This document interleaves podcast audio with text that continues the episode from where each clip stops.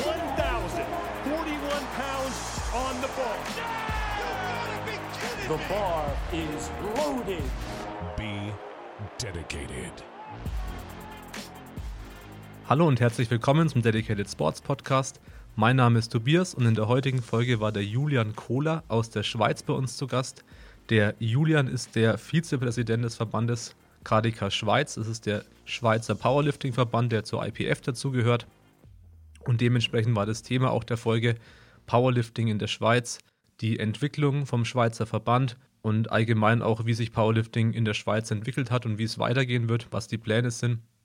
War eine super interessante Folge und wie immer, wenn euch der Podcast gefallen hat, gerne eine 5-Sterne-Bewertung hinterlassen, die Folge in eurer Instagram-Story teilen und jetzt wünsche ich euch viel Spaß bei der Folge und bis zum nächsten Mal. Stell dich einfach mal vor und ja, erzähl den Zuhörern mal, was du so machst und warum du vielleicht eingeladen bist hier. Äh, sehr gerne. Ich freue mich auch sehr, dass ich dir noch ein bisschen mehr äh, Insights geben kann, eben wenn du viel bei uns an den Wettkämpfen bist, dir ein bisschen erzählen, ähm, ja, auch was hinter den Kulissen läuft oder gelaufen ist und noch laufen wird. Ähm, ich bin Julian Kohler, ich bin aus der Schweiz, ich bin seit, ja, ich würde sagen, Anfangs 2017 Powerlifter äh, im IPF-Affiliate der Schweiz. Ähm, wie gesagt, das war 2017, das war in der Schweiz so fast schon der Anfang von IPF, der nationale Verband hat gerade erst auf Doping getestet umgestellt. Zuvor war das ein bisschen ein Free-for-all. Ähm, ich glaube, das ging dann auch einher mit einem Schweizer Gesetz, das Doping halt komplett verboten hat. Also es durften eigentlich gar keine ungetesteten Wettkämpfe mehr stattfinden. Ähm, das war mein Einstieg. Ich habe dann an, äh, Ende 2017 meine erste Schweizer Meisterschaft gemacht. Ähm, dazu gekommen bin ich über meinen Cousin, äh, Nick Larsen, den du ja auch kennst ja. ähm, der damals in den USA trainiert hat und halt den Sport ein bisschen exportiert oder wieder importiert hat, wie man das auch sehen will.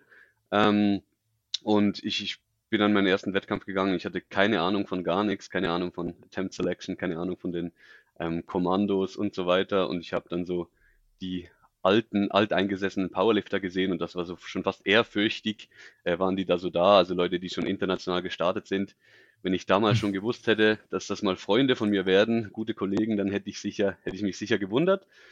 Aber ja, das war so mein Einstieg im 2017. Ähm, und danach ist ganz, ganz viel passiert. Also einerseits bin ich international für die Schweiz gestartet im 2018 und 2019 als Junior und dann noch in der Open. Ähm, ich hab, bin Präsident eines großen Vereins in der Schweiz, Schwertliedig Nordwest, einer der größten Schweizer Vereine und seit ähm, Mitte, Anfang 2020 auch ähm, Vizepräsident vom Kraftdreikampfverband Schweiz, dem neuen oder unterdessen auch schon wieder ein bisschen älteren IPF verliert in der Schweiz. Sehr cool. Ja, das ist ja schon einiges. Und ja, am interessantesten wäre es wahrscheinlich zu wissen, wie hat sich das Ganze entwickelt die letzten Jahre? Also ich habe das ja ein bisschen mitbekommen so und da wusste immer nicht so ganz, wie ist das jetzt mit den Verbänden und ähm, dann am Ende gab es jetzt auch noch so, ein, so einen kleinen äh, Aufsplit ähm, des Verbandes oder wo sich noch, nochmals getrennt hat, was aber jetzt von außen her ähm, schwierig ist, also deswegen kann ich es auch nicht erklären, weil ja. äh, es von außen her einfach schwer nachvollziehbar ist, wie es jetzt genau gelaufen ist. Genau, vielleicht Willst du da einfach nochmal verbands, verbandsbezogen die History nochmal seit 2016, 2017, ich weiß nicht, ja. ab, ab wann es denn losgeht? Nochmal genau, also ähm, die, die Anfänge von, vom Powerlifting in der Schweiz reichen zurück vor die 2000er. Ähm, ich glaube, das offizielle Gründungsdatum vom alten Verband war 1998, wo es dann so richtig offiziell wurde. Und anfänglich äh, war das einfach so ein bisschen ein Auffangbecken für alle Verbände und alle Arten von Personen und, und Arten Powerlifting zu betreiben. Ähm, es, es war kein Affiliate eines wirklich internationalen Verbandes, also es war nirgendwo offiziell angehängt, aber es hat einfach, man konnte da halt mitmachen, wenn man dann an diese internationalen Wettkämpfe gehen wollte. Es war ziemlich so, sage mal sagen, es gab, es war so wie ein Flickenteppich, oder? Man konnte da mitmachen, es war nicht offiziell irgendwo angehängt und eben, wie gesagt, es war nicht äh, Doping getestet. Und dann, ähm, so, wo ich halt auch dazu gekommen bin, wo ich dann nachher auch mehr erzählen kann, war eben im 2017, kurz nach diesem Rules Change eigentlich, wo das Ganze nachher Doping getestet war.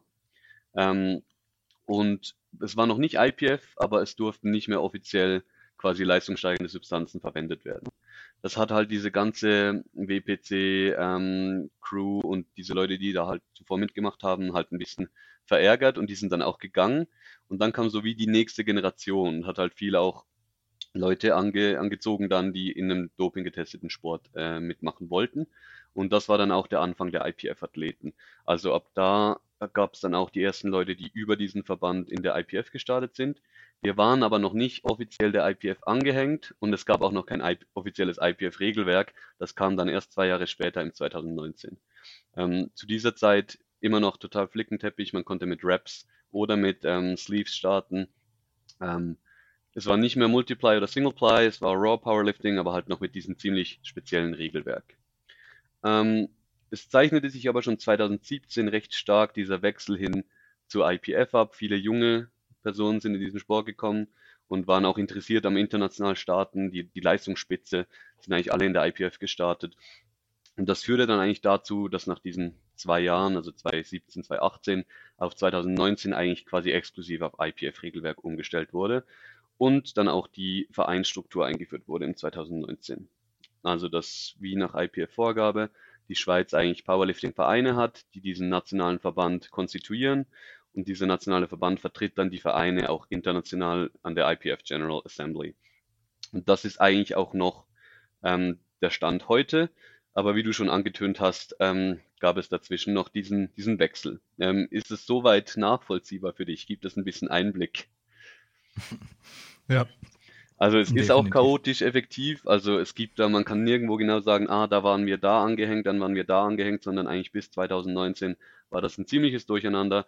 Und 2019 kam dann effektiv diese Umstellung auf IPF. Das war. Genau, und ihr habt seid jetzt ein Verband, der nur den Zweck hat, äh, ähm, sozusagen der IPF anzugehören und nirgendwo anders. Genau, das ist so, ja. Ähm, das das ja. ganze andere, also die das heißt Swiss Powerlifting Conference, wenn ich mich richtig erinnere.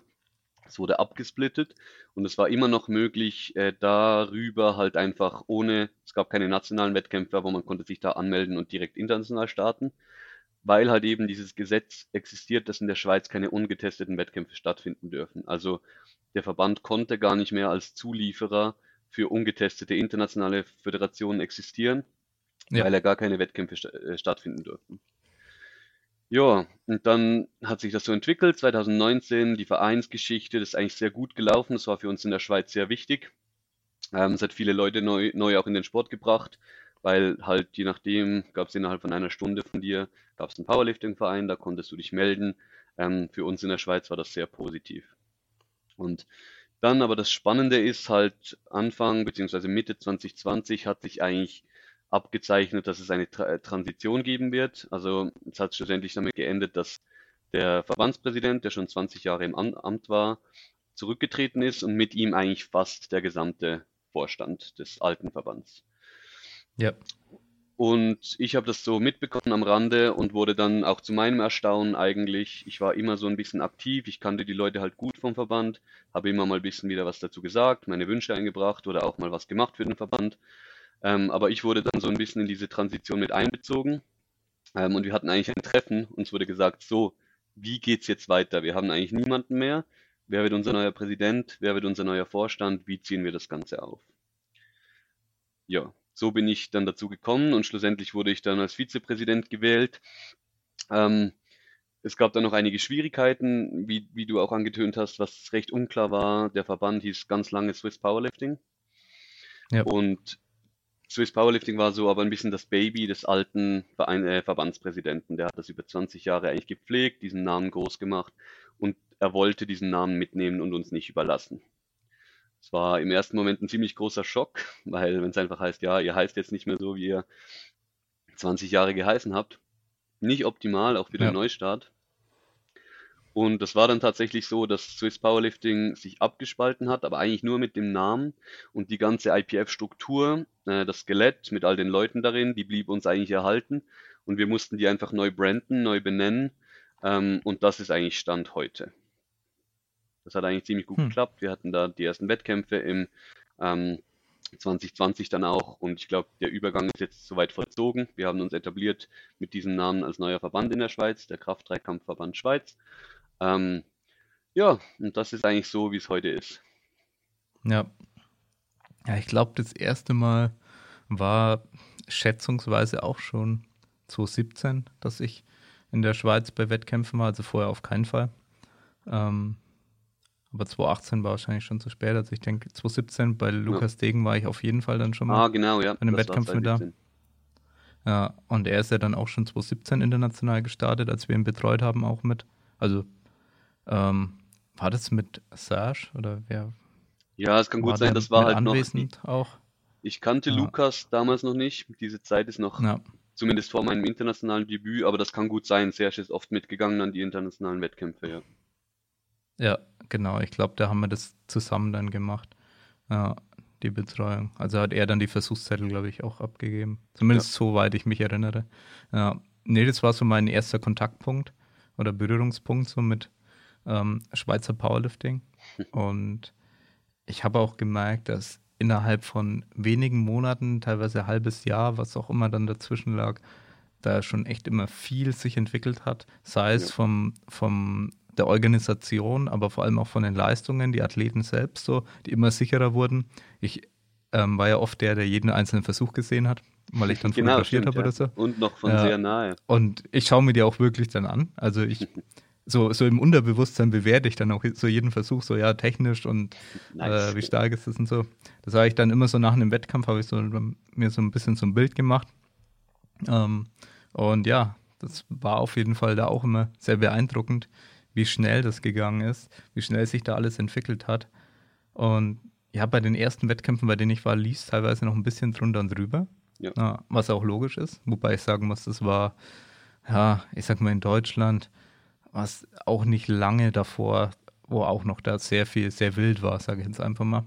Ähm, und ich glaube auch, dass da in Deutschland unglaublich viel in der Zeit passiert ist, also seit ich da aktiv bin. Äh, und ja, aber vor allem in der Schweiz, da glaube ich alles noch ein bisschen kleiner war zu dem Zeitpunkt. Absolut. Ähm, ich glaube, die Starterzahlen, die haben sie auch immens entwickelt, oder? Ja, also ich meine eben von der Zeit, wo du sprichst, gerade so vor 2017, ich sage immer 2017 war so ein bisschen die zweite, zweite Generation IPF-Lifter oder eigentlich die dritte ja, Generation genau. überhaupt. Da waren es, ich würde es mal sagen, ganz hoch geschätzt, 40 Personen, die wirklich in diesem Sport involviert waren in der Schweiz. Ja. Ähm, und die kannten sich alle, irgendwie 10 bis 15 davon waren Freunde vom Serge, ähm, die anderen waren Freunde der Freunde und das waren eigentlich alle. Also das war wirklich so. Und dann gab es irgendwie noch 10, die sich um Lukas so, diese Gruppe, quasi die neue Generation. Ähm, ja, und was anderes gab es nicht. Also es, man muss wirklich im Kopf behalten, das ist extrem klein gewesen. Ja. Ja, klar, hat man es auch mit einer ganz anderen Größe vom Land zu tun. Also wie viel, Total. also man muss ja auch sagen, dass in Deutschland eigentlich KDK dann extrem klein ist, wenn man bedenkt, wie viele Einwohner wir haben. Also es gibt ja jetzt mhm. nicht so viele Länder, die mehr Einwohner haben als Deutschland, aber KDK ist jetzt auch nicht riesig und vor allem das Niveau ist jetzt auch in Deutschland nicht so brutal. Also vor allem, wenn man es teilweise mit Österreich noch vergleicht, auch wenn das jetzt ja. hier thematisch nichts mit zu tun hat, aber Österreich finde ich auch teilweise beeindruckend für die Größe vom Land, was für Leistungen ja. ähm, da Fall. einfach stattfinden auch. Und vor allem jetzt aber der letzte Wettkampf in der Schweiz hat mich auch sehr beeindruckt, was nämlich die Leistung da angeht. Da waren ja auch Sachen dabei, also auch mit hier 340 Kilo Kreuzheben oder solche Geschichten. Ja, und irgendwie 220 ja. plus Benches, also wirklich ja, genau. Kilo unter Richtig Weltrekorden, gute... die da gebencht wurden. Ja, genau. Also da waren auch Weltklasse-Leistungen mit dabei, wo ich mir auch gedacht habe, okay, ja, dafür, dass, ähm, wie viele Einwohner habt ihr in der Schweiz? Ja, es sind etwa 8 Millionen momentan. Ja, ja. Ein Zehntel. ja. ja. Ja, krass. Ja, also da ist echt, hat sich viel, viel entwickelt und auch, also insbesondere nach 2019 eben, als dieser Sport halt attraktiver wurde, auch für die breite Masse. Ähm, sehr viel Respekt an, ans Oldschool Powerlifting, an die Alten, die quasi da noch schwere Gewichte gebencht haben, rumgeschrien haben, ähm, ist auch sehr geil. Aber ich denke einfach halt, viele Leute hat das abgeschreckt. Ähm, auch so wie es früher in den USA war, der, oder auch, es gibt immer noch diese Untergruppierungen, aber der Sport hat sich durchtransformiert in quasi salontauglichen Sport, äh, der ja. auch ernst genommen wird und das, da geht einerseits geht da ein bisschen was verloren, aber andererseits ist es halt cool, wenn dann ganz viele neue Leute und ganz verschiedene ja. Leute in den Sport kommen und das hat in der Schweiz definitiv statt, stattgefunden. Ähm, du hast auch die Starterzahlen angesprochen, also ich würde sagen, an meiner ersten Schweizer Meisterschaft waren das keine 100 Personen, waren vielleicht 80 Personen und mittlerweile sind wir trotz, trotz der ganzen Covid-19-Sache im 2020 auf gut 120, 130 Personen gewesen und wir rechnen da schon damit, dass halt viel weggefallen ist, weil wir quasi nur einen Wettkampf hatten, wo Leute auch starten ja. konnten. Also dass wir da wirklich ja viel, viel Plus gemacht haben. Ja. Nee, das stimmt. Ja, das war jetzt eigentlich in dieser Zeit äh, die Schweizer Meisterschaft, wo ja fast alles ausgefallen ist und nur ein paar wenige, ich glaube in dem einen Monat waren wir dann in der Schweiz und waren wir da auch in Österreich, aber auf jeden Fall hatten wir da ein paar Wettkämpfe, äh, nur in dem einen Monat, wo ganz kurz so eine halbe Corona-Pause war. Und es war auch sehr glücklich, dass da überhaupt dann Wettkämpfe stattfinden konnten. Äh, also zwei in Deutschland hatten wir auf jeden Fall auch dann zu dem Zeitpunkt. Ja. Ach genau, in Österreich, da war auch was angesetzt und ist ausgefallen. Ich glaube auch die Starts. Die ja, es war wirklich so ein kurzes, kurzes Fenster, wo Dinge stattfinden konnten und glücklicherweise dann stattgefunden haben. Sonst wäre es ein sehr, sehr tristes Jahr gewesen, vor allem im Schweizer ja. Powerlifting. Ja. Ja, weil so im Kopf habe ich manchmal so das Gefühl, ja, 2020 war kein KDK, aber eigentlich so in dem einen Monat. Ja, also un, unser, Wettkampf hätte, unser Wettkampf hätte auch stattfinden sollen im ähm, April, glaube ich, und wurde dann abgesagt, weil da war alles, ja. da war ja komplett der erste Lockdown. Und wir haben genau. den dann geschoben und halt wirklich früh in den Winter rein, also im September, weil wir wirklich gehofft haben und auch gedacht haben, dass da kurz was stattfinden kann.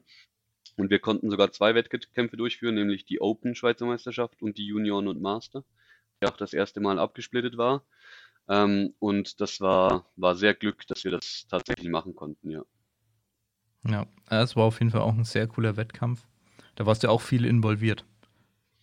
Genau, also ich war Organisator von der Open Schweizer Meisterschaft ähm, ja. so, so, so ergeben sich die Dinge manchmal. Man ist in, involviert in die Transition, muss den Verband neu aufbauen. Gleichzeitig hat sich so ergeben, dass mein Verein noch die äh, Schweizer Meisterschaft organisieren durfte, sage ich jetzt mal. Ähm, ja, und das war eine super, super Erfahrung. Ich glaube, wir haben da auch einen super Wettkampf äh, hinlegen können, was auch sehr wichtig war, halt um, gerade weil ich selber noch involviert war, den neuen Verband auch zu zeigen, hey, wir sind hier, wir können was, ähm, wir organisieren gute Wettkämpfe. Es hat sich eigentlich nichts geändert. Ähm, wir sind immer noch hier und äh, machen immer noch gute Wettkämpfe. Und genau, also es hat sich dann auch echt gelohnt, wie du sagst, die Leistungen waren top, die Teilnehmerzahlen waren top. Wir hatten den Livestream, ähm, wir hatten ganz viele gute Veränderungen, die neuen Wind da reingebracht haben. Wir hatten ganz viele neue Teilnehmer auch. Ähm, wir hatten auch das erste Mal eigentlich, also das muss man auch noch dran denken, dass die Schweiz ist drei gespalten eigentlich. Ich sage jetzt nicht vier gespalten, das wäre zu übertrieben sprachlich. Also wir haben drei Landessprachen, drei Landessprachenbereiche, die wir abdecken müssen mit den Wettkämpfen. Ähm, und wir hatten das erste Mal, ähm, also eben wir hatten, wir hatten das erste Mal den Wettkampf in die Zentralschweiz geholt und somit eigentlich alle ein bisschen abgedeckt. Äh, bisher hat das oft in den französischsprachigen Regionen stattgefunden, was dann halt viele Deutschschweizer oder auch Ostschweizer abgeschreckt hat, weil das sind dann doch drei, vier Stunden Fahrt. Ähm, ja. Wir hatten, äh, und auch sprachlich war das sicher nicht immer einfach. Oder ja, es hat irgendwie an, an, anderen Orten stattgefunden. Ja, auf jeden Fall noch von Deutschland. Und das war da auch das erste Mal, wo wir in der Zentralschweiz was hatten. Und ich glaube, das wird 2021 auch so weitergehen. Wir haben in den drei, in drei großen Zentralschweizer Städten Wettkämpfe geplant.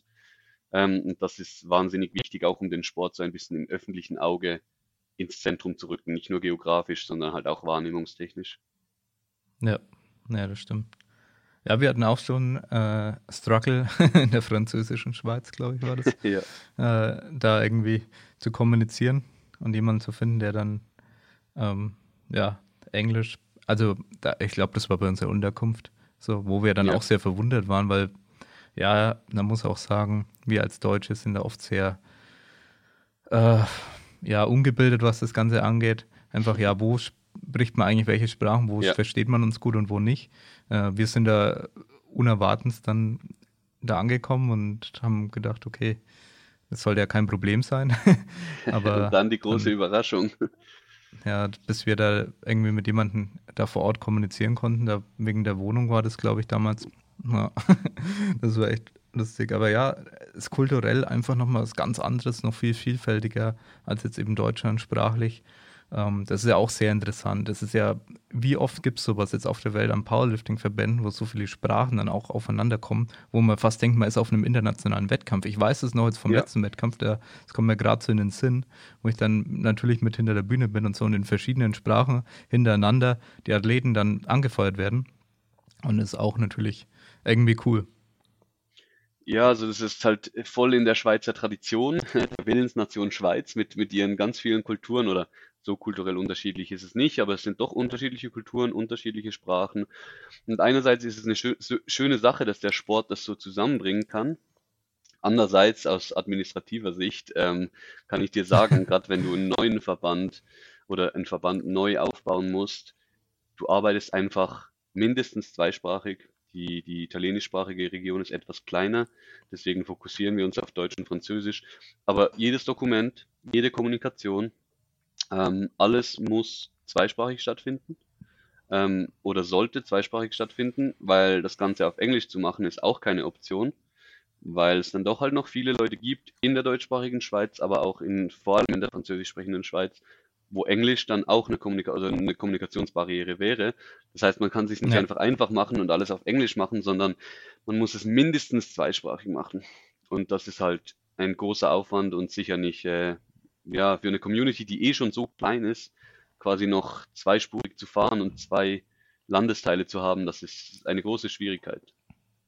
Ja, ich glaube, wir hatten auch schon Preisschilder in Deutsch, Englisch und Französisch bei euch in der Schweiz. Ja, dann. auf jeden Fall. Also ja. Englisch, uns, beispielsweise, ich kann dir sagen, was unsere offiziellen Sprachen sind, so verbandsintern definiert. Eigentlich die verbandsinterne Kommunikation findet auf Englisch statt, also unter den, wie gesagt, den administrativ Arbeitenden. Ähm, gegen außen wird grundsätzlich Französisch und ähm, Deutsch kommuniziert, aber auf Instagram, man kann nicht auf einem Instagram in verschiedenen Sprachen kommunizieren, wird einfach alles auf Englisch gemacht. Ähm, ja. Stell dir vor, oder? Also jemand schreibt was dann muss man es zuerst übersetzen und man braucht jemanden, der beide Sprachen spricht und nicht nur Englisch und die andere Sprache. Und ja, das ist, wir müssen das ganze Regelwerk jetzt neu übersetzen. Solche Challenges stellen sich uns, ja. Ja, das stimmt. Welche Sprachen sprichst du alles? Ähm, also in Muttersprache bin ich Schweizerdeutsch, beziehungsweise Deutsch hört man ja, geht einigermaßen. ähm, Französisch kann ich fließend, bin ich schriftlich aber nicht so gut halt, dass ich jetzt einfach selbstständig einfach mal perfekt ein Regelwerk übersetzen könnte. Ähm, aber ja. es ist, ist, für mich auch Alltagssprache, also gerade als Vizepräsident, meine Telefonate finden auf Deutsch und auf Französisch statt. Das, also das muss einfach gehen. Englisch ist kein Thema, aber wie gesagt, Englisch ist halt nicht so, dass es in der Schweiz, die meisten Leute lernen Englisch und können gut Englisch. Aber es ist nicht ja. so, dass man das einfach als Ersatz dann brauchen kann. Äh, ich spreche noch einige andere Sprachen, die jetzt nicht relevant sind für meine Verbandsarbeit. Aber ähm, was sprichst du noch? Ich spreche noch Spanisch oder konnte mal gut Spanisch und ich kann nach wie vor, ich würde mal sagen, fließend Japanisch. Ähm, allerdings äh, nicht, nicht, ja, nicht auf dem Level, wo ich äh, schreiben oder so könnte, aber das ist so. Also sind wir bei fünfeinhalb Sprachen so. Ungefähr. Genau, ja, ja. Ja, ja nicht, nicht schlecht, nicht schlecht. Danke, danke. ja. ja, doch, also Kultur haben wir dann auch durch das Thema. Also sprachlich sehr interessant, ähm, dass da doch ein bisschen mehr Unterschiede gibt als bei unseren Wettkämpfen normalerweise. Das denke Und, ich schon, ja. Ja, ja, ist auf jeden Fall jedes Mal ein Erlebnis gewesen, sage ich mal, wenn wir in der Schweiz waren. Das, wir, wir, hoffen, das bleibt so und zwar möglichst positiv und nicht, und nicht negativ. ähm, aber da, da, ja. da glaube ich fest dran. Ich denke, das, das 2021 wird sehr gut. Wir sind eigentlich sehr positiv eingestellt. Äh, die, die Challenges sind klar. Covid macht allen zu schaffen, gerade in der, in der Eventbranche oder wenn man selber Events organisieren muss oder planen muss. Ähm, aber ich denke, wir kommen da trotzdem durch. Ich weiß nicht, wie es in Deutschland jetzt ausschaut. Ähm, Deutschland war ein bisschen restriktiver, was das Ganze anging. Wir hoffen ja, sehr, ich glaube, bei euch ist schon wieder viel offen, oder? Nee, gerade heute ging wieder alles zu, komplett national. Ja? Okay, ja. krass. Mhm. Okay, das wusste ich gar nicht. Beziehungsweise gestern, ja. Aber ja. Ähm, Welches Datum haben wir gerade? Wir haben heute den 19.01. 19. Genau, ja. ich wollte gerade noch sagen, für die Zuhörer ist das vielleicht nicht so, nicht so klar ja. dann. Ähm, ging gerade wieder alles zu, ja. aber halt mit der Hoffnung, dass ähm, auf Mitte Jahr spätestens Da sind dann auch die ersten Wettkämpfe geplant, eigentlich wieder Normalbetrieb ist, zumindest über den Sommer. Sind wieder Ja. die Wettkämpfe, wird für euch sicher spaßig. Die Wettkämpfe sind sehr krass einfach über in der Mitte des Jahres kopiert. Ähm, also Ja. zwischen Mai und August. Äh, und wir hoffen, dass wir da alles durchkriegen. Aber wir sind positiv. Ja. Wir haben jetzt auch Online-Wettkämpfe gestartet. Ich habe mich da ein bisschen inspirieren lassen von euch. Ich fand es nämlich immer so schade, wenn man, ich habe bei anderen, anderen Verba Verbänden oder Organisationen gesehen, dass die Online-Wettkämpfe gemacht haben. Dann ist das alles so hinter den Kulissen gelaufen und dann gab es irgendein Blatt, wo dann drauf stand, wer was geliftet hat. Und dann habe ich gesehen, dass ihr über Twitch streamt mittlerweile. Und dann habe ich gesagt, wir machen ein Live-Judging, dass das Ganze etwas Event-Charakter kriegt. Alle Clips der, der Athleten werden live auf Twitch gestreamt, Two-Hour-Window Genau. dann eigentlich bewertet. Und ich hoffe sehr, dass auch das ein Erfolg wird und etwas Wettkampf-Charakter wieder in die Szene bringt und dass man sich trifft, vielleicht im Chat da oder dass man miteinander spricht über was passiert ist und nicht einfach, dass da schlussendlich ein, ein Resultatblatt dann ab ist, wo das dann alle anschauen und dann ist wieder vorbei. Und so Ja. hoffen wir, dass wir da ein bisschen Schwung trotzdem auch in den Anfang von 2021 bringen. Ja, nee, das hört sich echt cool an. Und ja, Wettkämpfe wären natürlich auch für uns richtig geil, wenn dann wieder im Sommer bei euch stattfinden. Yes, auf jeden Da Fall. freuen wir uns auf jeden Fall. Also uns fehlt es auf jeden Fall. Unsere kleinen Reisen, die werden entweder nach äh, kleinen, großen Reisen, sag ich jetzt mal, entweder nach Norddeutschland oder in die Schweiz oder nach Österreich machen, wo wir dann wirklich schon länger unterwegs sind, also vier Stunden plus. Ja. Ähm, Gibt es da, also auch innerhalb von Deutschland sind wir manchmal so lange unterwegs. Ja, ist ja wirklich, ich habe mich dann, also ich war nicht so oft äh, im Norddeutschland vorher, muss ich ganz ehrlich sagen. Aber ich fand es dann immer faszinierend, wie weit man da fahren kann in, innerhalb von Deutschland. Na, wenn man dann mal zu Wettkämpfen musste, aber auch französische Schweiz in der, in der untersten Ecke, wenn man dann gelandet ist, war ein gutes Stück. Ich glaube, ich habe gedacht, dass wir auch mal sieben Stunden oder irgendwas. Also einmal hat man eine Krass, richtig ja. lange Fahrt. Je nachdem und Ja. auch wenn du irgendwie über irgendwelche Berge noch fahren musst oder in, in Bergregionen oder so, dann zieht sich das ganz schön schnell ziemlich lange hin. Ja. Ja. Ja, aber wir haben das immer gerne gemacht. Also für uns ist das, Ja, es ist ja auch, Auch ein bisschen, irgendwie- ist, genau, es ist trotzdem, das ist wie internationale Wettkämpfe. Ich meine, klar ist der Wettkampf cool, aber man sieht auch Dinge, die man sonst vielleicht nicht sehen würde, Orte, die man sonst vielleicht nicht sehen würde. Ja. Äh, ich weiß nicht, wie es bei dir ist, aber ich kenne mittlerweile Kaunas ziemlich gut. ähm, äh, ja, das ist ja auch cool, weil das sind vielleicht Orte, wo man sonst nicht einfach so wäre. Schweiz vielleicht noch eher als Ja. Litauen, aber äh, man sieht auch viel mehr, glaube ich, rein ähm, an so einen Ort, wenn man quasi ja da ein bisschen Sport auch machen geht. Man trifft ja auch Leute vor Ort, die das machen, eben wie du jetzt gesagt hast, auch wenn ihr in der Schweiz Wettkämpfe macht, ihr seid da hinter der Bühne, ihr seht die Organisation, äh, ihr, ihr seid Ja. live mit dabei, auf der, also neben der Plattform, ihr, ihr seht, wie die Leute da ähm, competen und wie die miteinander umgehen und man ist halt voll richtig mittendrin, oder? ja. Also ich muss halt auch sagen, ich kenne am Ende jeden Lifter. Ja, also ich, ja, ich kenne die wirklich. So Ja. vom, wenn du die jeden einzelnen fotografierst und du musst bei jedem aufmerksam sein, du kannst dich an fast jeden auch erinnern, dann immer. Also in der Schweiz, da kenne ich auch so gut wie jeden Lifter halt vom Sehen natürlich. Ich Ja. merke mir jetzt nicht bei jedem den Namen. Manchmal sieht man Klar. natürlich auch mit auf der Tafel. Aber hauptsächlich eben vom Sehen, natürlich auch Deutschland und Österreich. Ja, das ist dann schon cool. Also ich bin vielleicht nicht derjenige, der auf jeden immer sofort äh, zugeht und mit jedem die ganze Zeit quatscht oder so. Aber ich, für mich ist es sehr angenehm, die ganzen Leute zu kennen. Also so, sei es auch nur vom Sehen. Das, Ja. das ist ja auch wirklich das Schöne, das sage ich auch immer. Ich hoffe, dass vielleicht auch viele Schweizer jetzt den Podcast vielleicht noch hören, die bisher noch nicht, die vielleicht euch kennen oder die deutsche Lifter kennen und deshalb den Podcast hören. Also die Schweizer Powerlifting-Szene ist extrem familiär, natürlich auch aufgrund der Größe nach wie vor. Ich würde Ja. schon sagen, dass wir mittlerweile vielleicht 500 aktive Athleten haben, aber der, der harte Kern, so die 100 Personen, die immer da sind, die kennen sich halt und das ist wahnsinnig Ja. cool und äh, auch da wird man herzlich aufgenommen, wenn man neu dazustößt. Und ich denke auch eben, das ist in der Schweiz fast noch stärker so, gerade auch weil es so klein ist, das hat auch seine Ja. Vorteile. Man kennt sich, man, wenn man ein Problem miteinander hat, kann man miteinander hin, kurz hinsetzen, kurz telefonieren, weil man kennt sich schon, gibt keine große Hürde. Ähm, Ja. Man kann gut planen, man kann innerhalb von ein, zwei Stunden kann man sich auch live treffen. Ähm, vielleicht jetzt momentan gerade nicht so ideal, aber grundsätzlich. ähm, und das, das ist halt schon schön, oder? Also das ist was, was wir Ja, auch einen Vorteil definitiv. Also, was wir gemerkt haben, ist, dass wir auch immer äh, ja, gastfreundlich aufgenommen wurden in der Schweiz. Also da. Freut mich zu hören. Äh, ich, ich sag's mal so, es ist kulturell, wobei ich da genauso Österreich mit reinnehmen muss, Ja. kulturell anders als in Deutschland ein bisschen.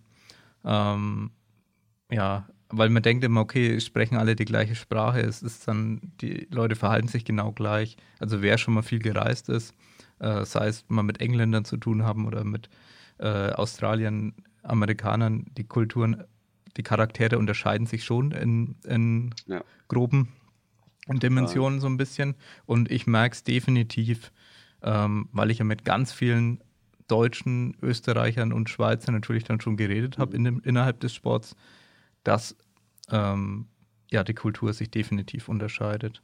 So Ja. Grundcharakteristik. Ja, ich will jetzt nicht ein, sagen, die einen sind besser, die anderen sind schlechter. nee, überhaupt nicht. es sind sehr viele, sehr viele positive Überraschungen äh, meinerseits bisher gewesen, wenn ich in Österreich oder der Schweiz war. Ja, äh, was al- vor allem auch die Gastfreundschaft angeht. Also positive Überraschung, einfach wenn man äh, auf das trifft, was über dem Standard liegt, was man so gewohnt ist. Ja. Ja, das, freut mich natürlich sehr zu hören. Also es ist auch, ich denke, so rum ist es, äh, höre ich es schon noch oft, aber es ist nicht selbstverständlich, weil wir haben ja viele Deutsche, die in der Schweiz arbeiten oder auch leben. Und Ich kenne, ja, Ja, und nicht alle Ja. kommen damit so gut zurecht und es gibt immer wieder auch Konflikte, die ganz klar kulturell, also die eigentlich quasi nicht absichtlich, da ist nichts wirklich was Zwischenmenschliches, es sind einfach kulturelle Missverständnisse, trotz der gemeinsamen Ja. Sprache, trotz des gemeinsamen Kulturraums eigentlich, doch Dinge, die sich da sehr unterscheiden. Ähm, und, und äh, es ist auch gut mal von, von einem Deutschen zu hören, hey, das hat gut geklappt, äh, wir verstehen uns und ja, das freut mich, weil das Ja. ist nicht selbstverständlich, wie du sagst, obwohl ja, ähnliche Sprache, ähnliche Kultur, doch signifikante Unterschiede zum Teil. Ja. ja, definitiv. Aber ich meine, das, was du jetzt zum Teil auch ansprichst, liegt ja auch oft in den Grenzregionen mit den ganzen Pendlern und Ja, Deutsche, genau. die in der Schweiz dann arbeiten, die Arbeitsplätze in Anführungszeichen wegnehmen oder, oder solche Geschichten. Da sind ja kulturelle Spannungen teilweise da, also die ich zumindest hier hin und wieder ein bisschen mitgekriegt habe. Äh, die, ja, auch zum Beispiel, ich glaube, Andreas Jandorek wohnt ja auch in so einer Grenzregion. Er Ja, das- arbeitet ja, als genau. Österreicher in der. Schweiz ähm, zum Beispiel auch. Und ja, ich, ich glaube, dass solche Spannungen natürlich auch immer da sind. Ja. Ja. Was vielleicht auch noch interessant wäre, so, ja, dein Verein, beziehungsweise wo du trainierst, mit wem du trainierst, ähm, um vielleicht da hier mal einen Namen zu nennen auch. Auf jeden Fall. Also ähm, ich kann schon noch ein bisschen mehr so auf mein Umfeld Mit wem du eingehen. angefangen hast. Genau, ja, eben. Also das war schon, es war eine, eine sehr spezielle und sehr, sehr positiver Start. Also wahnsinnig viel Glück gehabt. Ähm, ich, ich, ich erzähle da sehr gerne was. Also ich bin gerade kurz, etwa zwei Monate vor meiner Schweizer Meisterschaft, also vor meinem ersten Wettkampf, bin ich in der Schweiz umgezogen. Ähm, ich habe mein Studium begonnen in Zürich, also schon ein Jahr zuvor, zwei Jahre zuvor. Bin dann mit meiner Freundin ähm, Andrea Marx, die auch powerliftet, in der Schweiz äh, zusammengezogen und wir sind nach Olten gezogen. Weil Olten ist so ein bisschen das, ähm, ich sage jetzt mal, Bahnherz der Schweiz. Von dahin kommst du überall schnell hin. Äh, und ich habe dazu mal noch in, ich Ja. studiere in Zürich, sie studiert hier.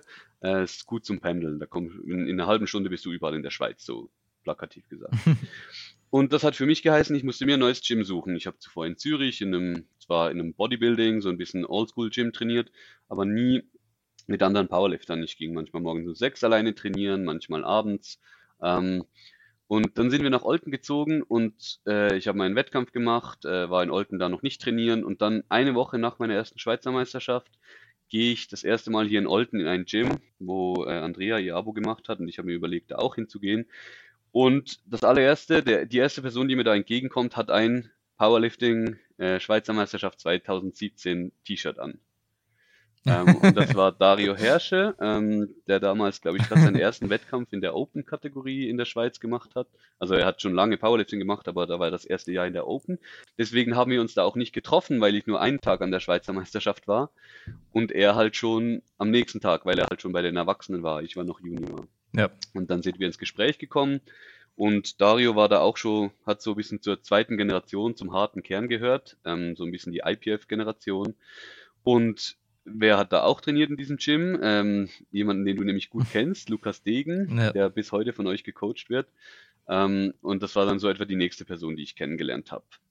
Und es hat sich dann so ein bisschen gezeigt, dass ganz zufällig bin ich da ein bisschen in ein, in ein Powerlifter-Paradies gestolpert. Also ich glaube, ich kenne kein anderes Gym in der Schweiz, wo, wo sich wirklich zufällig, ähm, ich würde jetzt mal sagen, vier oder fünf stoßen dann noch ein, zwei andere dazu, ein, zwei andere waren schon da, über vier oder fünf wirklich High-Level-Powerlifter dann so aus Zufall getroffen haben und das Ja. Ganze so ein bisschen seinen Lauf genommen hat. Äh, Das war für mich wahnsinnig hilfreich. Erstens gerade Leute zu kennen, die schon so tief in der Szene drin sind, die beide dazu mal schon halt so über 400 Wilks wahrscheinlich hatten, extrem starke und, und Leute waren, die extrem viel wussten, vor allem für die damaligen Verhältnisse.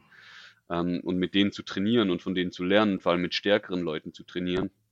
Ähm, und Ja. nicht jedes Mal, wenn du 180 Kilo im Gym squat, squattest, dass quasi alle die Köpfe drehen und denken, was ist denn das für ein, für ein Psycho, sondern einfach so, wo zu trainieren, wo das normal war. Das war so, ja, und das hat mir enorm viel gebracht. Und das hat sich dann so ein paar Jahre, ist es so ein bisschen vor sich hingeplätschert. Dann sind noch ein, zwei Leute dazugestoßen. Wir hatten noch einen Masterlifter, Matthias Braun, der in diesem Gym gearbeitet hat, der dann mit Powerlifting angefangen hat oder auch schon damals geliftet hat. Und irgendwann waren wir dann wirklich schon fast zehn Personen und die da regelmäßig zusammen Powerlifting trainiert haben. Und als sich dann abgezeichnet hat, dass in der Schweiz die Vereinsregelung kommen wird, dass wir einen Verein gründen müssen sowieso, habe ich dann mal ähm, die Initiative ergriffen und habe gesagt, hey Leute, wir sind so viele gute, coole Powerlifter, ähm, machen wir doch das, institutionalisieren wir das Ganze, setzen wir uns hin, gründen einen Verein, ähm, machen das auch bekannt, dass auch die Leute wissen, hey, wenn ihr Powerliften wollt, kommt zu uns, äh, bei uns könnt ihr einsteigen, äh, dass, dass auch Leute, die halt, weil früher war das in der Schweiz sehr, sehr stark so, du hast angefangen und weit und breit niemand wusste, was das war, ähm, du hattest keine Starthilfe. Und auch dem ein bisschen entgegenzuwirken. Und wir haben den Verein 2019 gegründet. Und jetzt sind wir knapp ein bisschen mehr als ein Jahr später, sind wir um das sind wir um das etwa fünffache gewachsen. Also von sechs Mitgliedern sind wir auf über 30 gewachsen mittlerweile. Sehr cool. Ja, also das war eine Ja. extreme Erfolgsstory. Und bis heute also ganz cool, mit all den Leuten zu trainieren.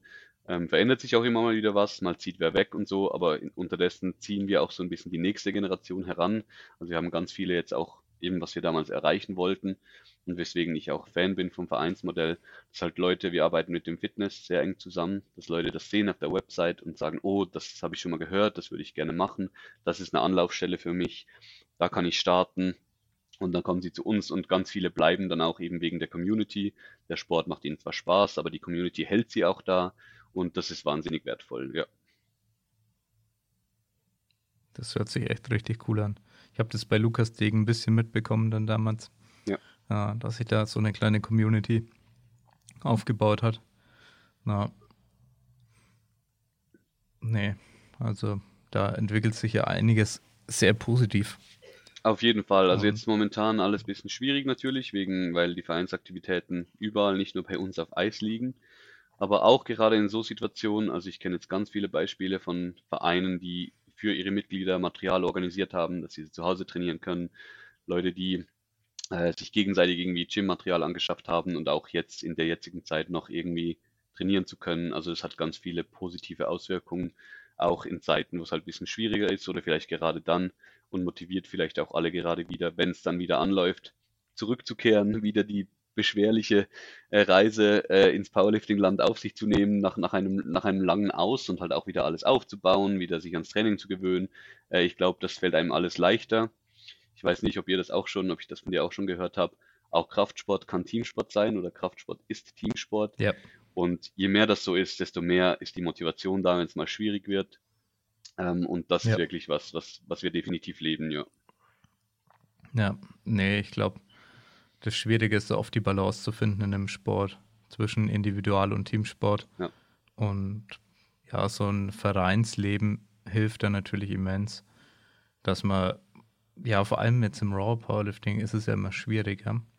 Man hat da oft den Vergleich zum Equipped und wir durften da auch schon das ein oder andere Mal mit reinschnuppern, waren schon bei internationalen Wettkämpfen mit dabei, Ja. also auch bei Equipped und haben gesehen, okay, es gibt verschiedene Faktoren, die da wiederum dafür sorgen, wie beispielsweise, du musst dich von einem Kollegen wickeln lassen, beziehungsweise ist es meistens empfehlenswert. Ähm, es ist meistens empfehlenswert, jemanden zu haben, der dir beim Anziehen hilft und so weiter und so fort. Ähm, es gibt ein paar wenige, die machen alles alleine, aber es ist, sage ich mal, die Regel, dass man da im Team zusammenarbeitet. Teilweise sogar mehrere Betreuer an einem da rumzerren und da wirklich dafür sorgen, dass du deine Leistung bringst dann am Ende. Ähm, das sind Faktoren, die beeinflussen das Ganze positiv. Ich finde, im Raw Powerlifting muss man mehr dafür machen, Ja, damit es ein Teamsport wird. Mehr außerhalb vielleicht auch machen und mehr Teamgeist ähm, entwickeln. Vielleicht auch Teamwettkämpfe, äh, sowas, Teamwertungen, solche Geschichten, wenn stattfinden, kann das das Ganze noch pushen, dass es als Teamsport wahrgenommen wird. Genau, das haben wir in der Schweiz übrigens auch implementiert. Ich weiß nicht, ob du dich erinnerst. Ähm, wir hatten jetzt die letzten paar Jahre immer einen Teampokal und das wurde sehr gut aufgenommen. Ähm, der ist immer heiß umkämpft Ja. und, und die Wertung heiß erwartet, weil das ist auch nicht immer klar im Vorfeld schon, wer das gewinnen wird, weil es natürlich nach Ja. Dots geht unterdessen sowieso und auch vorhin, da muss man immer alles zusammenrechnen und wer genau kommt in die Wertung und so. Ähm, das sehe ich auch so. Ähm, was ich aber auch, also man muss mehr dafür machen, aber ich glaube auch, dass auch Rawlifter da sehr davon profitieren. Also quasi, ich trainiere Ja. zum Glück immer mit meiner Freundin, aber ich habe immer wer, der nebendran steht und auf meine Tiefe beim Squatten schaut und sagt, ah, das war gut, das war nicht gut, wenn ich es mal brauche, oder die halt mir ra- einen Bench rausgeben kann. Ähm, und in einem Verein ist das Ganze natürlich nochmal viel stärker. So, du hast zwei Personen, die dir zuschauen, die dich spotten können, ähm, die dir Tipps geben können, wenn du das wünschst. Ähm, man kann sich austauschen oder auch nur, was für mich extrem war, nicht immer der Stärkste im Raum zu sein, sondern halt oft dann plötzlich einer der Schwächeren zu Ja. sein. Äh, vor allem, wenn man neu anfängt und einfach, ja, es, es normalisiert auch einfach Leistung. Also ich glaube, jeder kennt das, wenn er in ein Commercial Gym reinläuft und da mh, alle Leute so mit, mit der Langhantel rumgammeln und irgendwie 10 Kilo pro Seite und, und, und so. Und das ist ja nicht schlecht, bewegt euch, das ist, ist mir recht, aber wenn du halt in, bei uns reinläufst und halt jeder oder fast jeder und vielleicht auch jede äh, über 140 äh, beugt oder äh, mal 200 Deadlift ist auch an der Tagesordnung, deine Wahrnehmung von Leistung verschiebt sich extrem. Ähm, Das geht auch zurück auf, was du gesagt hast mit der allgemeinen Leistungssteigerung in der Schweiz. Leistung pusht Leistung. Die Leute sehen, Ja, was definitiv. die Leute sehen, was letztes Ja. Jahr an der Schweizer Meisterschaft gemacht wurden und sie, sie legen noch einen drauf. Sie kommen stärker zurück. Sie geben nochmal alles. Sie werden nicht einfach comfortable mit ihrer Leistung. Äh, und das passiert sowohl im Kleinen wie auch im Großen. Und das ist für mich auch ein, ein Riesending, weshalb es auch Teamsport sein sollte. Wenn du mal alleine trainierst eine Zeit lang, das hat seine Vorteile, aber du wirst einsam, du wirst vielleicht manchmal auch ein bisschen zu gemütlich, wenn du mal einen Tag lang nicht so magst. Wenn du aber nicht auftauchst im Gym und die drei anderen Jungs warten auf dich und dann heißt, hey, wo warst du? Oder dann heißt, hey, wieso bist du irgendwie, was ist heute los? Dann gibst du vielleicht nochmal einen drauf und das kann wahnsinnig wertvoll sein. Ja. Ja, doch, das ist ähm, ein sehr interessanter Punkt. Und da habe ich auch ein paar schöne Beispiele. Ähm, eins natürlich auch aus der Praxis. Das kennt man vielleicht in Deutschland teilweise, gibt es verschieden ausgestattete Clever Fits. Ja. Und wenn in den Clever Fits die Kurzhandeln bis 40 Kilo gehen, dann trainieren die Stärksten ja mit Ja. 36, 38, 40 und so. Und wenn die aber bis 60 gehen, dann äh, trainiert fast jeder mit 40. Ist, ist einfach wirklich so. Also ich habe das tatsächlich oft so beobachten können. Ja. Und Nee, es ist, du musst vor. immer irgendwo einen, Anker, irgendwo einen Anker setzen. Was ist schwer? Ja, und im Powerlifting und dann auch vor allem innerhalb der Community dann in der Schweiz wird da definitiv auch ein Anker immer gesetzt, wenn jemand plötzlich viel bessere Leistungen bringt. Oder wenn er mit Abstand der Beste ist, dann wird es ihm schwerer fallen, sich weiter zu steigern. Zumindest ähm, solange er regelmäßig einen Bezug zu diesen Leistungen hat. Es gibt Ausnahmen im Powerlifting, muss man ganz ehrlich sagen. Es war damals schon Jesse Norris, der Ja. sich einfach so wenig, glaube ich, dafür interessiert hat, was andere Was andere machen, machen, ja. dass er dann ganz andere Leistungen gemacht hat. Ähm, also äh, hat er wirklich auch mal so in der Richtung was ähm, äh, in einem Video oder so erzählt, denke ich. Ja, und ich glaube das auch, dass es ein großer Faktor ist. Wie, wie stark orientierst du dich an anderen? Ja. und es gab damals auch das berühmte Beispiel mit der unter vier Minuten Meile. Äh, ich vor kurzem auch wieder in einem Hörbuch gehört. Ja. Ähm, ja, da ging es natürlich auch um Ausdauersport zum Teil und da hat man den gleichen Effekt gehabt mit der, kann man, ist es überhaupt möglich, unter vier Minuten äh, in, eine, in eine Meile zu laufen? Und das sind natürlich krasse Zeiten, auf jeden Fall schon physiologisch an der Grenze irgendwo. Ähm, und dann hat es sehr lange gedauert, also waren die Zeiten wirklich ganz lange, so knapp über vier Minuten. Und dann hat es sehr lange gedauert, bis dann einer mal irgendwann diese Zeit ja. getoppt hat. Und dann innerhalb vom nächsten Jahr hatten, äh, wurde die Zeit sechsmal geschlagen ja, oder was auch immer. Und, und heute ja, machen das ja Highschool-Schüler, ähm, können das, also genau. das ist extrem. Ja, ja, 3,45 oder so war dann, war dann die nächste äh, Grenze, die dann auch wieder geschlagen wurde. Was ein brutaler Unterschied ist, muss man sagen, zu vier Minuten. Ja, ja. ähm, ja, nee, also es gibt immer diese Anker und innerhalb von Communities finden die auf jeden Fall statt. Und ja, ich meine, da hast du so äh, Staaten wie die USA, wo der Anker einfach extrem hoch ist, egal in welcher Gewichtsklasse genau, du hinschaust und, und bei den es Nationals. Zeigt sich, es zeigt sich. Ja, und das zieht alle nach oben da. Also an den Nationals, ja. wenn du dann halt als 105er, keine Ahnung, da, oder sagen wir als 93er dann unter 700 machst, das ist halt nichts dann einfach. Mhm. Es ist halt, es ist echt komisch, wenn du es vergleichst, weil das eigentlich dann Top-Leistungen sind, aber dann bist du da nicht mal 20. oder so in den USA. Also, also, wie sich das Ganze beeinflussen kann, natürlich muss man Bevölkerungsgröße mit einrechnen, aber Klar. ich glaube, dass viel mit dem Anker auch zu tun hat. Das ist genau dasselbe, denke ich ja. auch. Ich meine, man sieht es jetzt auch, äh, ich glaube auch nicht, dass die, die Leistungen, die wir jetzt in der Schweiz haben, von Leuten gemacht werden, die irgendwie top-genetische Voraussetzungen haben oder irgendwie das Top-Trainingsprogramm haben. Nee, das sind einfach Leute, die einfach pushen wollen, die einfach alles geben und die, die Vollgas geben und neue Anker setzen und einfach, weil sie es halt können. Und ja. in ein paar Jahren ist es wieder normal. Also ich erinnere mich, im 2018, glaube ich, mein erster guter Wettkampf, wo ich dann auch so auf international als Junior zugesteuert bin. 605 Kilo total bei den Junioren, irgendwie so, boah, das, das, das war richtig gut und so.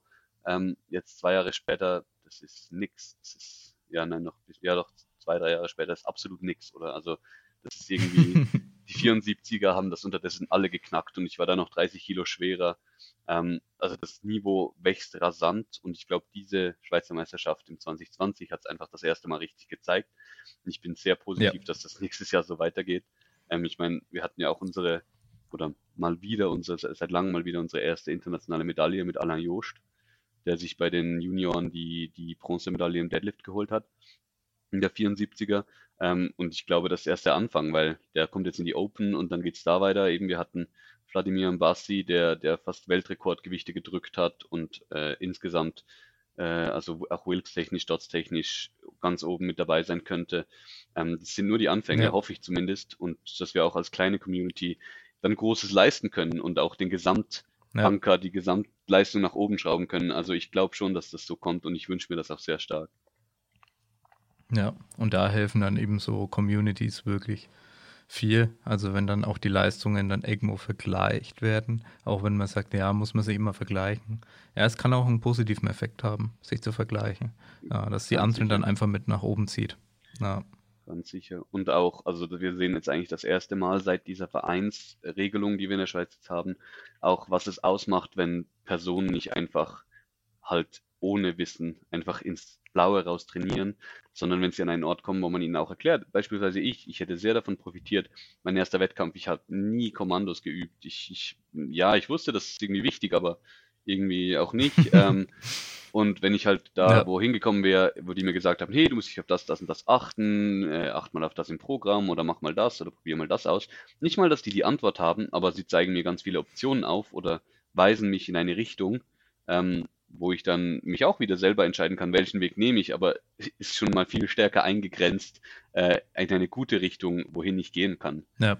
Und es ist Definitiv. auch nicht so bedrohlich. Ich gehe nicht an meinen ersten Wettkampf alleine, sondern ich bin begleitet von Leuten, die das schon sechsmal gemacht haben, die ja. mir sagen, hey, da musst du da und da sein, beim Einwägen kannst du deine Unterhose anbehalten oder was auch immer, weißt du, was ich meine? ähm, ja. ja, das ist, glaube ich, auch, und da sind wir in der Schweiz. Deutschland hat eine lange Geschichte, was Kraft-Dreikampf angeht, eine längere als die Schweiz, auch halt gerade im Equipped und auch international schon, ja, früher, auch schon früher mit gut mit dabei war oder zumindest ja. besser. Und in der Schweiz sind wir da auch im Vergleich, auch Know-how-technisch waren wir jetzt lange noch ja. viel weiter zurück. Und eben, wie du gesagt hast, jetzt sieht man das langsam, dass das kommt. Aber ich glaube, dass schon nur die Basis hat lange gefehlt und jetzt gibt es das langsam und das zeigt ja. sich halt auch. Ja, also auch beim Kampfrichten habe ich gemerkt. Ja. Ähm, hat sich da in letzter Zeit dann viel getan. An dem einen Wettkampf kann ich mich erinnern, da war auch dann mal die, die Kerstin hieß sie, glaube ich, aus Deutschland mit einer Genau, ja, das weiß ich noch, ja. Ja. Was hat die genau da gemacht? Also was, hat sie dafür gesorgt, dass, ähm, oder war sie als, äh, wie sagt man das? Also das war ein... Also erklär es ein bisschen. Ja, so. das war eine Idee von, ja. von Serge damals, quasi unser Judging noch vermehrt, an, weil das war nach der IPF-Umstellung, unser Judging vermehrt an IPF-Standards anzupassen. Ähm, ich, ich, das war vor meiner Zeit beim Verband direkt. Ich weiß nur, das war halt wie so, dass man sich mal vergleicht, dass man wieder vorbeikommt, der sagt, wie das in Deutschland gemacht wird, wie das sonst gemacht wird. Ähm, ich weiß nicht genau, wieso sie schlussendlich, also was, ob sie eine offizielle Funktion hatte, aber es hat einfach mal gezeigt, wie es laufen soll, quasi, ja. Ja. Und genau. ja, was daraus geworden ist, weiß ich nicht. Ich denke aber auch, also ich war dieses Jahr dabei an der Kampfrichterausbildung. Ähm, wir werden wieder, wir haben jetzt auch Leute, die selber gerade weil halt früher die Community so klein war, die Leute, die Powerlifting gemacht haben, waren auf der Plattform. Und die Judges ja. haben dann nicht zwingend selber aktiv Powerlifting gemacht oder schon lange nicht mehr oder noch gar nie. Und unterdessen ist ja. die Community größer. Das heißt, wir haben Leute auf der Plattform, die gut liften und wir haben Leute neben der Plattform, die judgen und gut liften. Ähm, und das kann halt auch wertvoll sein, wenn die Leute selber wissen, was, was, wie es sich anfühlt, auf der Plattform zu stehen, auf was man achten muss. Ähm, und ich glaube ja. auch, dass wir da auch noch mit mehr Erfahrung ähm, auch wieder viele neue Leute mit der Zeit, dass das äh, sicher in eine richtige Richtung geht. Wie gesagt, es ist alles auf dem aufsteigenden, aufsteigenden Ast. Ähm, auch, wir sind ja. eigentlich immer noch neu, wenn man zurückdenkt. Wir hatten jetzt diesen großen Wechsel jetzt, letztes Jahr. Wir hatten fangs einen Wettkampf mit der neuen Organisation. Ähm, ja. Aber das Potenzial ist definitiv da. Ähm, ich sehe es eigentlich nur, ich sehe alles nur positiv. Ich sehe alles wächst, alles wird besser. Ähm, nicht, dass es früher schlecht war, mit, mit keinem Wort würde ich das sagen, aber halt der frische Wind, die, die, vor allem jung zieht jung nach. Also wir haben zum ersten Mal auch wieder viel mehr Junioren, äh, Lifter. Ähm, also der Sport wird jünger, der Sport wird moderner. Wir hatten das erste Mal Livestreams. Das ist alles wahnsinnig wichtig und zieht uns in eine gute Richtung. Ja, definitiv. Und ja, Termine haben wir auch schon teilweise von euch ähm, gekriegt, denke ich. Oder In, ja, waren also, da auch Powerlifting-Termine? Also waren ja verschiedene, waren ja auch, glaube ich, Strongman-Termine auch mit dabei. Genau, ihr also habt alles erhalten. Für unseren Wettkampfkalender. Ja. Weil in der Schweiz ist halt eben die Kraftszene ist klein. Wir hatten diesen Fall mal, dass zwei Wettkämpfe gleichzeitig stattgefunden haben und dann ist halt viel für viele Leute ist das eine Schwierigkeit, weil Strongman sind Powerlifter, ja. Powerlifter sind Strongman, äh, teilweise zumindest. Ja. Äh, ja, ihr habt die Daten erhalten. Ja, der offizielle Wettkampfkalender vom Kraftdreikampfverband Schweiz ist auch, glaube ich, gestern online gegangen, am 18.01. Ähm, und ja. die Daten sind eben von Mai, Mai, Juni und August vor allem verteilt. Wir haben sicher drei große Wettkämpfe dieses Jahr. Eine überregionale Meisterschaft in der Deutschschweiz, die Deutschschweizer Meisterschaft. Eine überregionale, ähm, eine überregionale Competition in der Romandie, also in der französisch sprechenden Schweiz. Und dann schlussendlich Ende Jahr oder Ende Jahr, Ende des Wettkampfjahres im August in Basel ja. die Schweizer Meisterschaft. Okay. Und dann auch noch eine Mastermeisterschaft cool. danach in Zürich. Also ja. ihr, ihr, wenn ihr nächstes Jahr, der dieses Jahr in die Schweiz kommt, seid ihr mal in den großen Städten, äh, wo man euch dann sicher auch versteht. ja, das ist auf jeden Fall immer hilfreich. Ja. Und ja, für alle Zuhörer, wir äh, arbeiten nämlich gerade auch am Wettkampfkalender. Und zwar sollte es da möglich sein, dass man nach Ländern sortiert, aber auch nach Sportarten sortiert. Dann zum Beispiel sagt, okay, ich will alles an Powerlifting-Wettkämpfen in der Schweiz oder alles an CrossFit-Wettkämpfen in Österreich oder, oder Strongman-Wettkämpfen in der Schweiz oder in Deutschland sich anzeigen lassen. Also dass wir einfach nach den Events dann sortieren können. Da stecken wir gerade auch viel Arbeit rein, dass eben für Deutschland, Österreich und Schweiz die ganzen Events im Wettkampfkalender bei uns drinstehen was so ein allgemeiner Kraftsportkalender eben sein soll. Das heißt Powerlifting übergreifend, auch Calisthenics, da waren wir jetzt vor kurzem auch das erste Mal, das war auch in dieser Phase, wo kurz Wettkämpfe stattgefunden haben, haben jetzt das erste Mal Calisthenics einen Wettkampf aufgezeichnet, was wiederum in Deutschland mich äh, sehr stark so auch an die Schweiz, an, an so 2017, 2018 erinnert ja. hat. Ja, weil ja man schon gemerkt hat, okay, da wird noch sehr viel improvisiert einfach. Ja, ja oder vielleicht auch zum ersten Mal irgendwann muss es anfangen. Ja, genau. Ja, war halt eine der ersten, oder es wird halt langsam erst größer, sage ich mal, der Sport. Ja. Der, wer, wer das nicht kennt, ähm, das sind vier Disziplinen, die gemessen werden. Da, das ergibt dann am Ende auch ein Total. Und man macht äh, Pull-up, ähm, Muscle-up, dann Dip und Squat. Ich glaube, Squat ist immer ganz am Ende.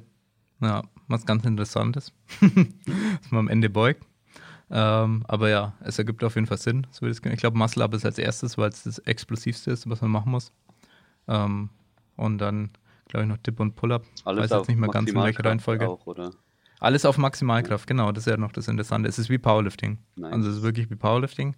Äh, es ist wirklich interessant. Ich habe, muss ich ganz ehrlich sagen, obwohl ich im Kraftsport eigentlich äh, zu Hause bin, also das heißt auch schon hier Weightlifting und CrossFit so meine Erfahrungen hatte und äh, Strongman auch schon auf Wettkämpfen war, aber Calisthenics habe ich nicht wirklich gekannt.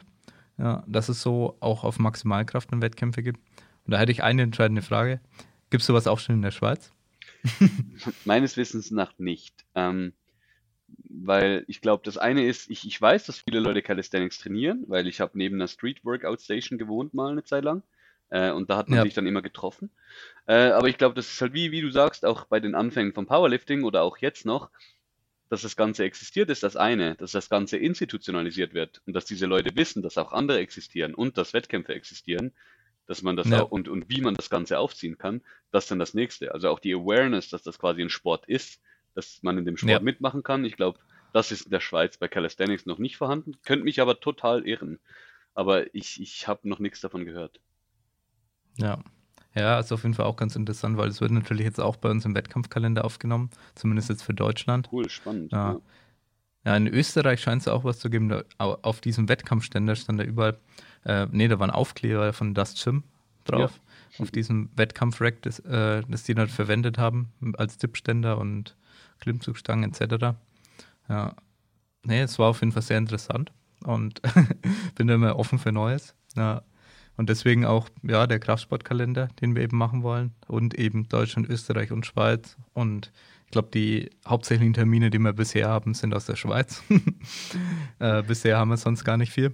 Ja, und ja, versuchen natürlich den Rest dann alles in Erfahrung zu bringen, brauchen da viele Kontakte. Wer den Podcast hört und zufällig äh, in irgendeinem dieser Bereiche äh, ja, sich auskennt, Kontakte hat oder Organisator ist auch selber, wir suchen Kontaktpersonen, die uns dann mit den Wettkämpfen versorgen, weil wir wollen nicht, dass gewisse Wettkämpfe untergehen, aber es müssen natürlich die, die entsprechenden Leute, wie in dem Fall bist Niklas und du, unsere Kontaktpersonen, ähm, wenn ihr uns dann immer auf dem Laufenden haltet, wenn irgendwas auch verschoben wird wegen Corona, wäre das natürlich optimal. Und dann können sich die Leute ein bisschen darauf verlassen, sich da mal ein bisschen Überblick verschaffen zu können über die Wettkämpfe, die so äh, vielleicht auch sportartübergreifend dann stattfinden. Ja, weil es ist immer schwer, das zu vergleichen. Da ist man echt viel am Googeln. Also ich kenne es selber. Ja. Also wenn wir das jetzt rausfinden müssen erstmal, das wird richtig, richtig viel Arbeit, äh, was, wann, wie, wo stattfindet. Ähm, deswegen wollen wir das nur einmal machen, damit es dann äh, jeder nachschauen kann. Lieber so, ja. Ja. Ja, genau. Ja, aber dann hätte ich gesagt, wir haben da sehr viel durchgesprochen. Ähm, sehr interessante Einblicke aus der Schweiz auf jeden Fall. Also super interessant auch. Äh, wir hatten es auch das letzte Mal persönlich schon mal, die ähm, Clubs, die sich da entwickeln, die, die Ver Vereinsgeschichte, die ja auch relativ neu noch in der Schweiz ist. Die, die Vereinspflicht ist ja auch neu, relativ. Und da gibt es ja auch dann viele neue Vereine auch, schätze ich. Auf jeden Durch die Fall. Vereinspflicht? Ja, auf jeden Fall. Also wir Ja. sind, weil man muss halt, also man muss einfach in einem Verein sein, das schreckt anfänglich viele Leute ab, ist aber eine viel kleinere Hürde, als man eigentlich meint, weil ich meine eben, wir sind 30 Personen, ich würde sagen, die Hälfte trainiert nicht in unserem Gym, sondern ist bei uns angeschlossen und kommt dann mal vorbei für ein Teamtraining. Ähm, und deswegen gibt es halt auch einfach Leute, die bei sich in der Garage einen neuen Verein gründen. Und ich finde das zwar lustig einerseits, aber ich finde das wahnsinnig positiv, ähm, positiv lustig Ja, weil äh, dann kommen vielleicht schon noch ein, zwei Kollegen dazu und plötzlich äh, mietet man sich einen Raum und dann gibt es einen neuen Powerlifting-Verein. Also die sind fleißig am Wachsen. Wir haben mit irgendwie 10 angefangen, sind mittlerweile auch schon über 20. Also äh, das ist fleißig am Wachsen, ja. ja. Nee, das ist eine sehr coole Geschichte. Au- Auch wenn es hin und wieder auch in Deutschland natürlich Probleme gab, inzwischen kann ich auch besser nachvollziehen, weswegen viele Vereine in Deutschland gesagt haben, die wollen niemanden haben, der nicht regelmäßig hier trainiert oder sich nicht einbringt oder die wollen sich sogar Fall. aussuchen, wer überhaupt aufgenommen wird. Ja. Also dass im Prinzip gesagt wird, nee, du nicht. Ähm, und dass es dann Probleme gibt für manche Leute, dass sie keinen Verein finden und deswegen nicht starten können. Also das hat in der Praxis schon sehr viel stattgefunden, jetzt in Deutschland. Ähm, ja, in der Schweiz glaube ich, also wir hatten es, glaube ich, sogar schon über das Thema, glaube ich, wird es nicht so problematisch sein und nicht so strikt oder dass es so viele so strikte, alteingesessene Vereine gibt in der Schweiz, die sagen, wir nehmen keinen auf von außerhalb. Nein, überhaupt. Also es kommt sehr auf den Verein an. Beispielsweise ich bin ja Präsident von einem Verein, Grundsätzlich darf jeder bei uns, insbesondere Neu Neulinge, sind sehr willkommen. Äh, was wir nicht machen, wir wollen nicht einfach nur Anlaufstelle sein für Leute, die einen, die einen Zettel wollen, um an Wettkämpfen zu starten. Das machen wir nicht.